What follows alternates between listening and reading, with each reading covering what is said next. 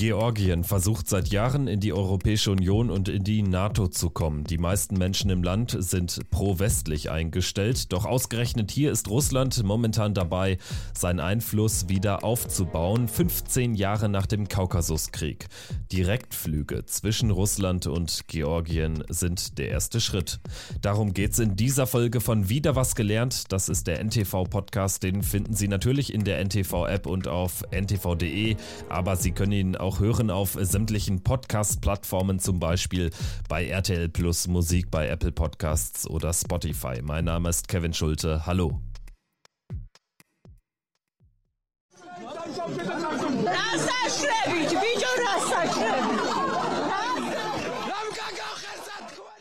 In der Nähe eines Hotels an einem See in Georgien eskalieren Mitte Mai Proteste. Aktivisten und Anhänger der georgischen Opposition haben sich am Quareli Lake Resort versammelt.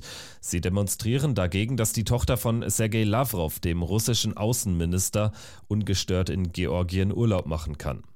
Zu dem Zeitpunkt befindet sich Ekaterina Lavrova in dem Vier-Sterne-Hotel im Osten des Landes, etwa 15 Kilometer entfernt von der russischen Grenze. Ihr Schwager will am See seine Hochzeit feiern. Doch dazu wird es nicht kommen. Aktivisten und Oppositionelle bekommen eben Wind von der geplanten Feier und protestieren vor der Hotelanlage. Die georgische Polizei rückt daraufhin mit mehreren hundert Einsatzkräften an, wie die russische Nachrichtenseite Novaya Gazeta schreibt. Lavrova und ihre Begleiter werden anschließend von georgischen Sicherheitskräften aus dem Hotel gebracht und fliegen stattdessen nach Saudi-Arabien. Das Brisante, die Lavrov-Tochter war Passagierin auf dem ersten Linienflug von Russland nach Georgien seit vier Jahren. Kreml-Chef Wladimir Putin hatte Mitte Mai das Direktflugverbot und die Visumpflicht für die Südkaukasusrepublik aufgehoben. Damit löste Russlands Präsident in Georgien eine Protestwelle aus, weil die meisten Menschen mit dem großen Nachbarn eigentlich nicht mehr als nötig zu tun haben wollen, berichtet Hannes Meissner, er ist Politikwissenschaftler, Risikoanalyst und Experte für die Post-Sowjetländer. Ja, Georgien ist ein Land, das ähm, traditionell eine, über eine sehr starke Westorientierung äh, verfügt. Also die Bevölkerung ist stark pro-westlich eingestellt.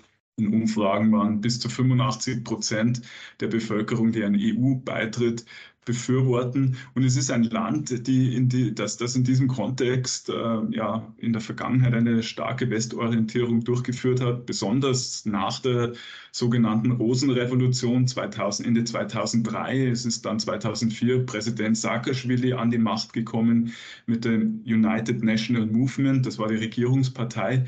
Und seit 2013 hat äh, dann ähm, 2012, 2013 äh, ein Gegenspieler die Macht übernommen. Äh, Bizina Ivanischvili und seine Partei Georgischer Traum Früher war alles anders. Georgien war Teil der Sowjetunion, erklärte nach deren Zusammenbruch im Jahr 1991 seine Unabhängigkeit. Doch das Verhältnis zu Russland verschlechterte sich und eskalierte 2008. Es kam zum Krieg zwischen Georgien und Russland. Hintergrund der Konflikt um die abtrünnigen Regionen Südossetien und Abchasien. Russland marschierte unter einem Vorwand in Georgien ein, begründete das mit einem angeblichen Genozid an der lokalen Bevölkerung. Moskaus Soldaten gewannen den Krieg. In nur fünf Tagen marschierten bis 40 Kilometer an die Hauptstadt Tiflis heran. Nach dem schnellen Kriegsende erkannte Russland die prorussischen Separatistengebiete Abchasien und Südossetien als eigenständige Staaten an. Abchasien und Südossetien gehören völkerrechtlich nach wie vor zu Georgien, doch Tiflis hat keine Kontrolle mehr über die beiden de facto Staaten, die von Russland alimentiert werden. Das ist eine äh, Politik, die äh, Moskau seit den 1990er Jahren verfolgt. Äh, Länder, die aus dem Post sowjetischen Raum, aus dem russischen Hegemonialbereich versuchen auszubrechen brechen. Dort wurden immer wieder Konflikte geschaffen und diese Konflikte später instrumentalisiert. Das hat auch 2014, 15 in der Ostukraine hat diese Strategie Anwendung gefunden und äh, so hält sich Moskau hier auch in Georgien ein, ein gewisses Pfand. Also man weiß, dass ein Land, das über solche ungelösten Territorialkonflikte und sicher eine eklatant prekäre Sicherheitssituation verfügt, dass ein solches Land äh, sich wohl kaum erfolgreich der EU und vor allem der NATO nähern kann. Die pro-westlichen Georgier wollen auch deshalb in die Europäische Union und in die NATO, weil sie fürchten, Russland könnte sich ansonsten eines Tages das ganze Land unter den Nagel reißen.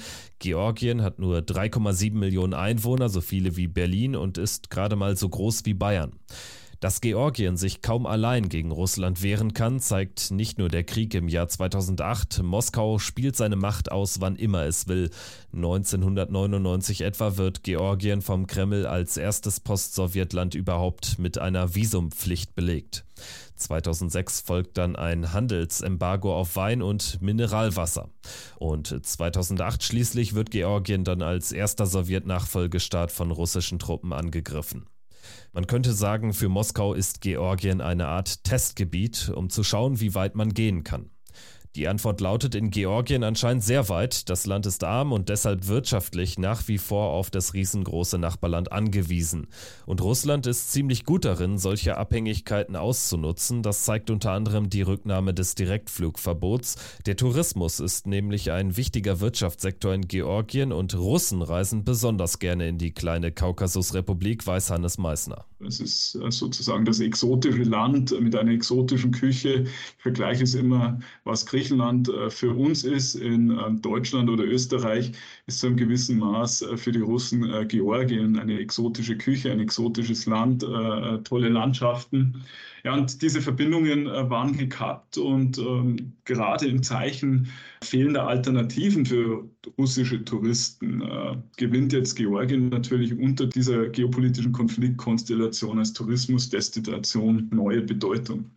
Weil Georgien nach den Flugverbotsjahren natürlich von russischen Urlaubern profitieren dürfte, hat Regierungschef Irakli Garibashvili die Entscheidung Putins begrüßt. Staatspräsidentin Salome Surabishvili dagegen sprach von einer weiteren Provokation Russlands.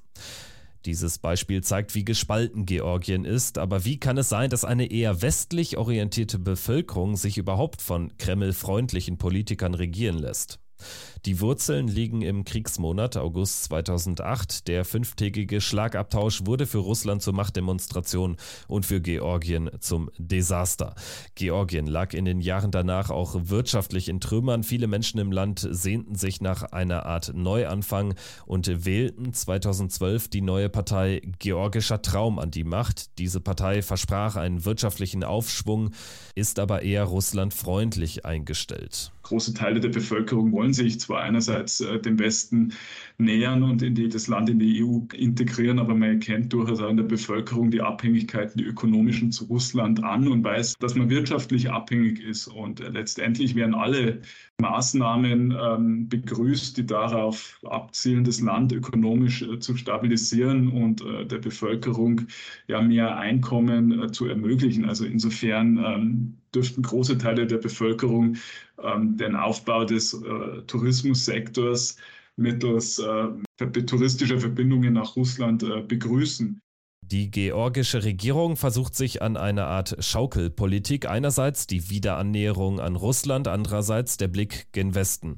Hannes Meissner erklärt das folgendermaßen: Immer dann, wenn Russlands Versuche der Destabilisierung zu weit gehen, regt sich Widerstand. Dann gehen die Menschen in Georgien auf die Straße. Es gebe eine langjährige Protestkultur, so der Experte. Gleichzeitig sei man in Georgien aber enttäuscht vom Westen. Die NATO- und EU-Annäherungen sind deutlich in Stocken geraten zuletzt. Georgien ist lediglich als potenzielles EU-Beitrittsland eingestuft. Moldau und die Ukraine dagegen haben voriges Jahr den offiziellen Kandidatenstatus bekommen. Das ärgert viele Georgier, weil sie sich überholt fühlen.